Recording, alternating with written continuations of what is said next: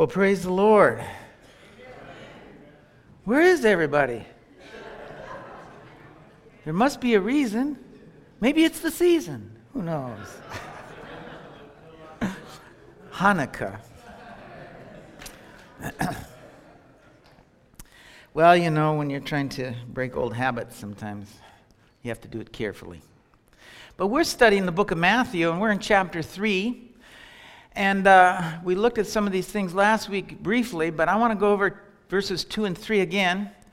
Uh, a statement made by John the Baptist. We looked at it briefly last week, but I think it bears a closer look. And it says this, "And saying, repent, for the kingdom of heaven is near. This is he who was spoken of through the prophet Isaiah, a voice of one calling in the desert, prepare the way of the Lord, make straight paths for him." And so what we see is John comes onto the scene. He's down by the Jordan, and he's baptizing and preaching, repent, for the kingdom of heaven is near. And if we go to chapter four, we're going to find that it's the same message that Yeshua preached. After his testings in the wilderness, we're told this in verse seventeen, "From that time on, Yeshua began to preach, repent, for the kingdom of heaven is near." You know, something that I learned years ago is that we read our Bibles with very little understanding of what's really being said. And this is because the words and themes don't mean the same things to us anymore as they meant to those that they were spoken to. And this is one of those verses because, first, most don't understand what repentance is. This phrase is so important, repent, for the kingdom of heaven is near, that it's really imperative that we understand exactly what's meant here. First, it was the message of John. It says he preached it and he baptized for repentance. And next, Matthew tells us that Yeshua preached it. And the thing that I want you to see, it said, from this time forward. Think of that. It means that this was the focus of Yeshua's ministry, the thrust of his teaching. And think of something else. This phrase occurs in chapter four, verse seventeen, just five verses before the most important message that he will ever give to the people, that he gave to the people, that's recorded to us, the Sermon on the Mount, just five verses before. So I would think that as we look at that message in the weeks to come, this needs to be at the forefront of our minds because this is what he preached. Repent, for the kingdom of heaven is near. Now, you get some, uh, we'll get into the definition of repent in a moment, but we should have something, uh, some idea of its meaning. I think we all do. It means you're sorrow, you have sorrow over what you've done. And then the other part they don't always get is the turning away from your sin. But I want you to think about something. If that's the case, and that's what John means here, you have to ask yourself, well, what sin is he asking Am Israel, the people of Israel, particularly the common people of Israel, to turn from? What sin? They're not bad people, as people go. They go to synagogue on the Sabbath day to hear Torah. They go to the pilgrim festivals. They keep the Sabbath, eat clean animals, and so forth. And so what are they being asked to repent from? They're doing the things in the Torah and that the rabbis who interpret the Torah for them tell them to do. And so what are they to repent of? What new path are they to, to walk upon? Well, over the next few weeks, I think we're going to answer some of those questions, but I want us to keep repent, for the kingdom of heaven is near, at the forefront of our mind as we look at the life of Yeshua.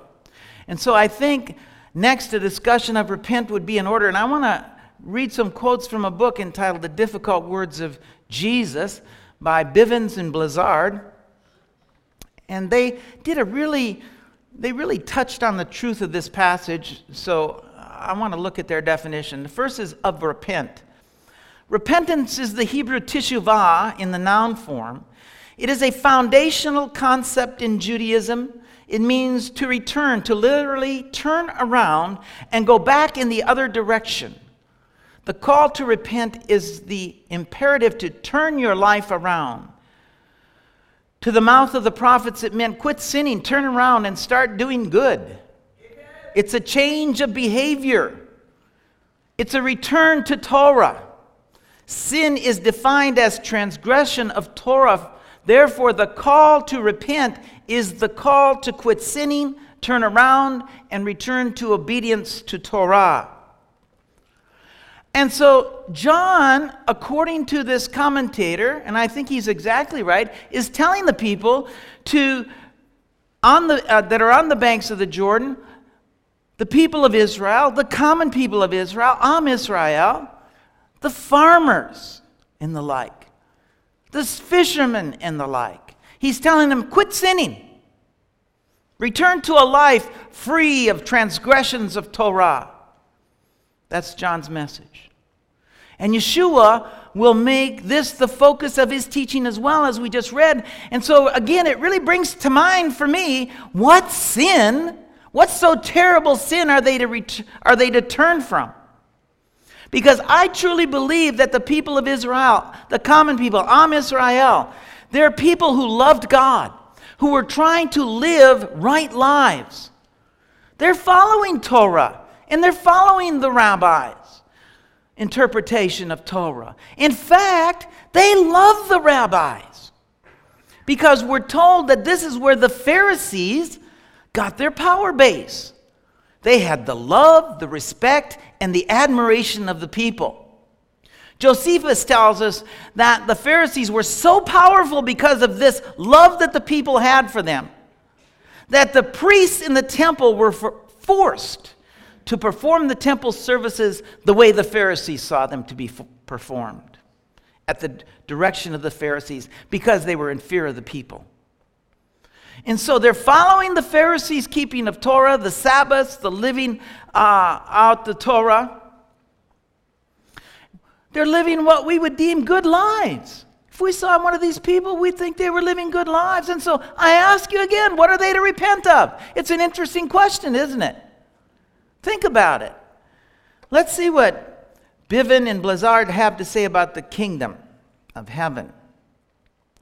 The kingdom of heaven, Robert Lindsay wrote, for them, this kingdom was in essence the rule of God, most often described as equal to the personal acceptance of God's reigning over a given person. The sages spoke of the recitation of the Shema as taking on the yoke of the kingdom. Thus, the kingdom of heaven is not a place, it is a status. But to make a kingdom, you need a king. Yeshua came as the promised king. To those who would choose to obey, the king would be under his reign of the king, that is to say, in the kingdom. And then heaven. In the days of Yeshua, the Jewish people had ceased using the name of God for fear of breaking the third commandment. Instead of pronouncing God's name, synonyms were employed. Thus, terms kingdom of heaven and kingdom of God are synonymous. And so, as I mentioned last week, we can take this to mean to them that the kingdom of heaven particularly is near. Remember that they were waiting for a king. They were waiting for King Messiah to come. They were waiting for him to rule over them. The purpose of the ministry of John the Baptist, who we're told later in Matthew eleven was the Elijah who was to come, was to prepare the way for Messiah. To their thinking, to prepare the way for the rule of Messiah. And so John and Yeshua may be saying, repent for the kingdom of heaven is near, and the people would have understood that the king was near. The rule of Rome was about over. And listen to what Blizzard says about near. He says, the Hebrew word for near does not imply that there's necessarily to be any distance between at all between that which is coming near and that which is being approached. We can see how the Greek or the English leaves the wrong concept of the kingdom of God, futuristic. The Hebrew leaves the correct concept, the present tense, now. The kingdom of heaven is always present, right now, according to Yeshua's understanding and the rabbinic usage as well.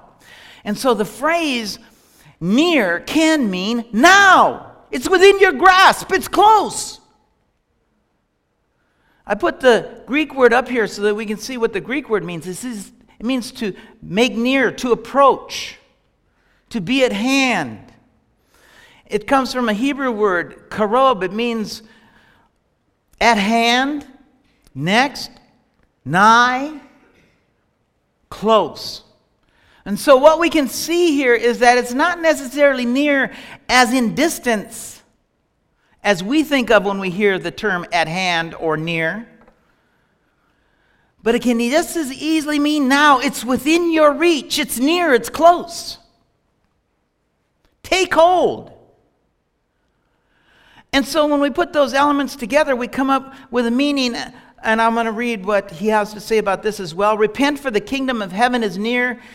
Quit sinning, turn around, start obeying God, because the king is already here and the reign of God is starting right now. It is an urgent and desperate call back to Torah and righteousness. The good news of the gospel is that the king has arrived, and the demand of the gospel is repentance. Now, the Christian explanation for this passage is, is usually that the Israelites were terrible sinners and needed to repent. But the fact is, they were serious about living for God. That's hardly true of them from what I read in scriptures. Now, if you listen to many Hebrew roots or Messianic teachers, they would use this to admonish believers to return to dietary laws, rabbinic kosher, Jewish traditions for keeping Torah, return to a searching out of rabbinic sources. They would admonish us to keep the Sabbath by all the rabbinics that go along with that. And they would tell us, that's what's meant here. The problem is, as we have seen, and we can clearly show, and we clearly show in the Saturday evening study, Life of the Early Believers, these people were doing those things. If that's the teaching here, it sure doesn't explain why there's such an urgent plea on the part of John, because the people are already doing these things. You see, if that's the answer to the statement, repent for the kingdom of heaven is at hand, follow the rabbis, lead on keeping Torah, eat kosher, don't blow the shofar on Shabbat, don't do this, don't do that, go to services on the Sabbath, listen to my teachings, follow me as I follow the rabbis, you're still left with the question, why is there such an urgency in John's plea? And why are so many people being baptized? Because these are things they're doing. They don't have to repent of these things. What makes it so urgent if that's the case? If John's statement literally means return to Torah, there's nothing new in that message. This is something the people of Israel would have heard each week in the synagogues. There's no urgency here. The Pharisees were always preaching return to Torah, particularly their interpretation of Torah. There's nothing new. There's nothing urgent in that message. The fact is, we're told that they had the people already keeping the Torah so stringently that Yeshua will later in the book of Matthew call their way of keeping Torah a heavy load that no man should have to bear. You see, the average explanation, Christian, Messianic, Hebrew roots, is incomplete. It doesn't answer. What is the urgency of this plea here? It doesn't adequately address the kingdom of heaven is near. Repent. However, the kingdom of heaven is near is perfectly answered if we look at it in the context of Yeshua's ministry and teachings. Because remember, in verse In, in verse seventeen of chapter four, the, where this is from, it said, from this time forth, Yeshua preached, repent for the kingdom of heaven is near. That's the focus of all the rest of his preaching. And I believe that Bivens and Blizzard are correct as far as they go. Return to Torah, but it doesn't adequately explain it. Yeshua will advocate return to Torah, but he advocates The return he advocates is not just what the word Torah means or implies.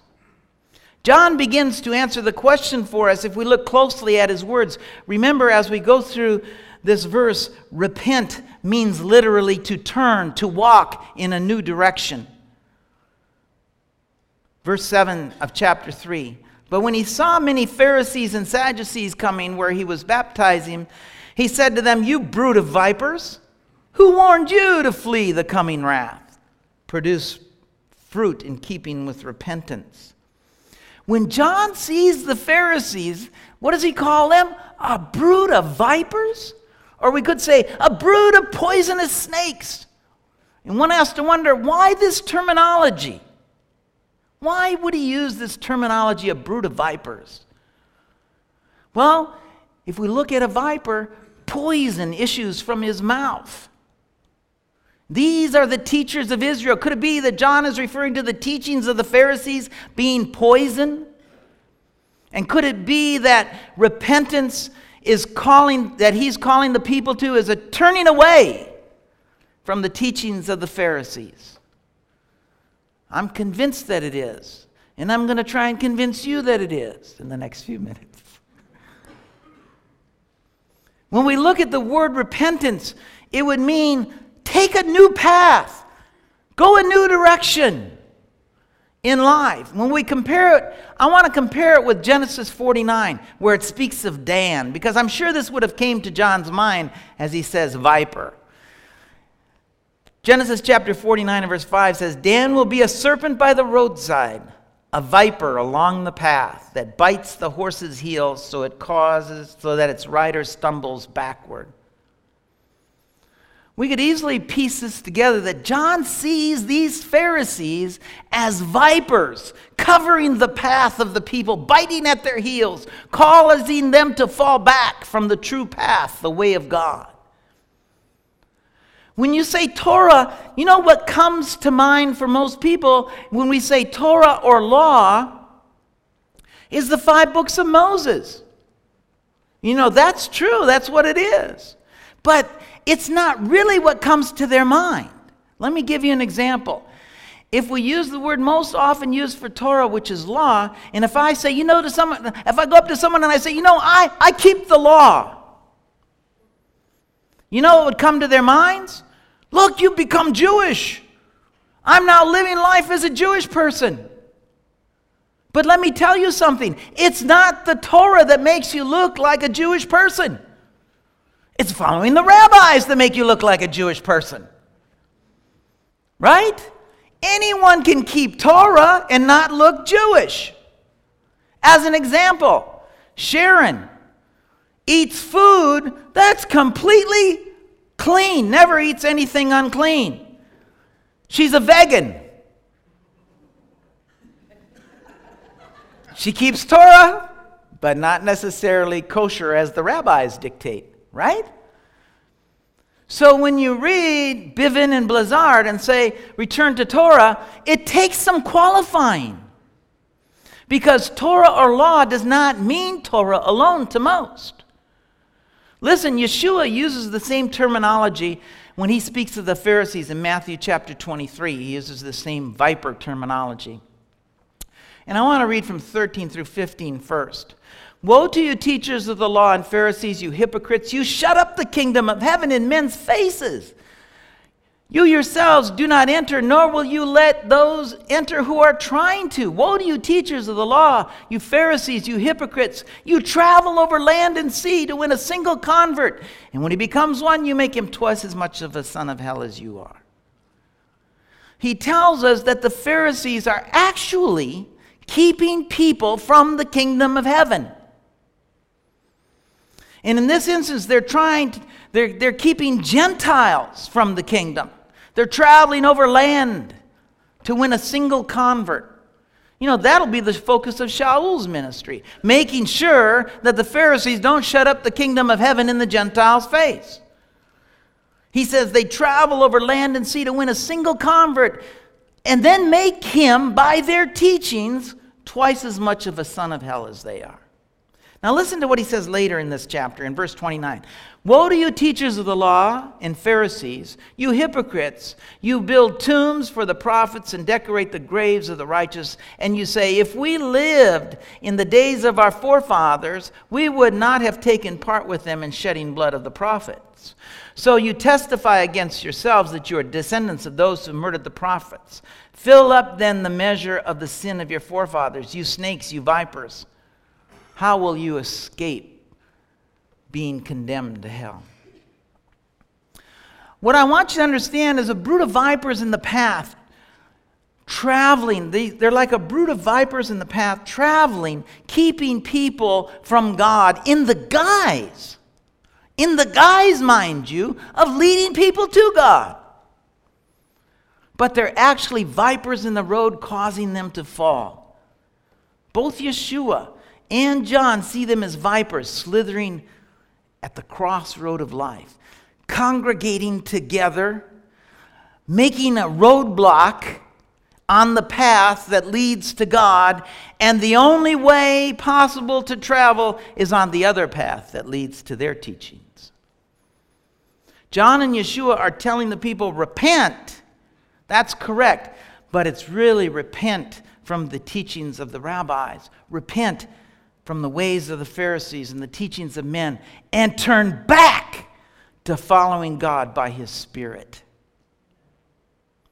John was filled with the Spirit from birth to teach this message. And as soon as Yeshua is immersed, the Spirit of God rests upon him, and he comes out of the wilderness, he goes forth and he teaches, repent from the ways of men and turn back to the leading of the Spirit of God. It is the message of John and Yeshua, and the disciples will go forth as well and teach the same thing. They'll lay hands on people, healing them to accomplish it. Paul will preach it everywhere he goes. That is the message of the kingdom. Turn from the rule of men and turn to the rule of God by accepting Yeshua and the direction of the Spirit of God in your life. Take on the yoke of Torah, yes, but take on the yoke through the leading of the Spirit. Learn Torah, yes, but don't take on the yoke of the rabbis. Let the Spirit of God speaking to your heart be your restraint and lead you through life. Let that be your yoke. The kingdom of heaven is at hand, is the rule of God in your life. It is the resting in God right now.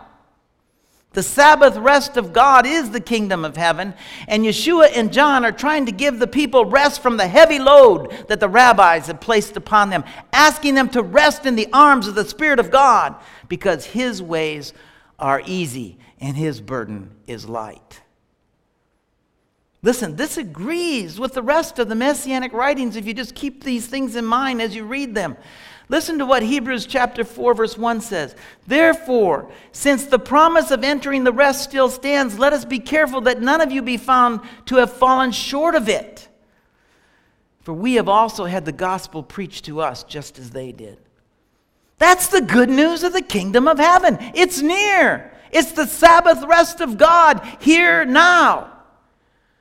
It is the news that the way has been made for us to commune with God once more. It's the good news. It's that we can be led once again by the Spirit of God, that He'll walk with us in the cool of the day as He did with Adam. It's the good news that there's no condemnation. It's why Shaul says this in one of the most beautiful passages in the Bible. He says this in Romans chapter eight, verse one. Therefore, there is no condemnation for those who are in Messiah Yeshua, because through Messiah Yeshua, the law of the Spirit has set me free from the law of sin and death. For what the law was powerful, powerless to do, in that it was weakened by the sinful nature, God, by sending His own Son in the likeness of sinful man to be a sin offering. And so He condemns sin and sinful man in order that the righteous requirements of the law might be fully met in us, who do not live according to the sinful nature, but according to the Spirit. Yeshua came with the good news that he made a way for us to commune with the Spirit of God by paying the price for our transgressions, by making us clean so the Spirit of God could inhabit us. And now we have the same access to the Spirit that he and John had. The Spirit can now do what the law alone could never do, lead us into life that's pleasing to God. He did this so that the righteous requirements of the law could be met in us fully. In other words, we're now able to fulfill the righteous requirements of the law because we're led by the Spirit of God and not by some man. That's something the Pharisees couldn't do because of their flesh. Yeshua will say in chapter five, unless your righteousness exceeds that of the Pharisees and the teachers of the law, you'll not enter the kingdom of heaven. But through the leading of the Spirit, he gives us power and the understanding to walk out the commands of God perfectly. And we may not look Jewish because that's not what it's all about. But we'll love the Lord our God and our brothers like ourselves because that is what the Word is about. Now listen to what the writer of Hebrews says in, in, cha- in verse six of chapter four. It remains then that some will enter that rest. And those who formerly had the gospel preached to them did not go in because of their disobedience. Therefore, God set a certain day, calling it today, when a long time later he spoke to the prophet David, through David, and said, today, if you hear his voice, do not harden your hearts. The kingdom of heaven is near. It's right there. It's within your grasp. The Sabbath rest of God is right here. You can grab a hold of it today. The rule of God in your life can begin today if you cast off the teachings of men and begin to build relationship with God. Today, if you hear his voice, don't harden your heart. It's what every person who ever pleased God in the Scriptures did. They had relationship with God. Yeshua and John are saying, repent, turn back to listening to God, not to men, because the kingdom of heaven is near. You can receive it today.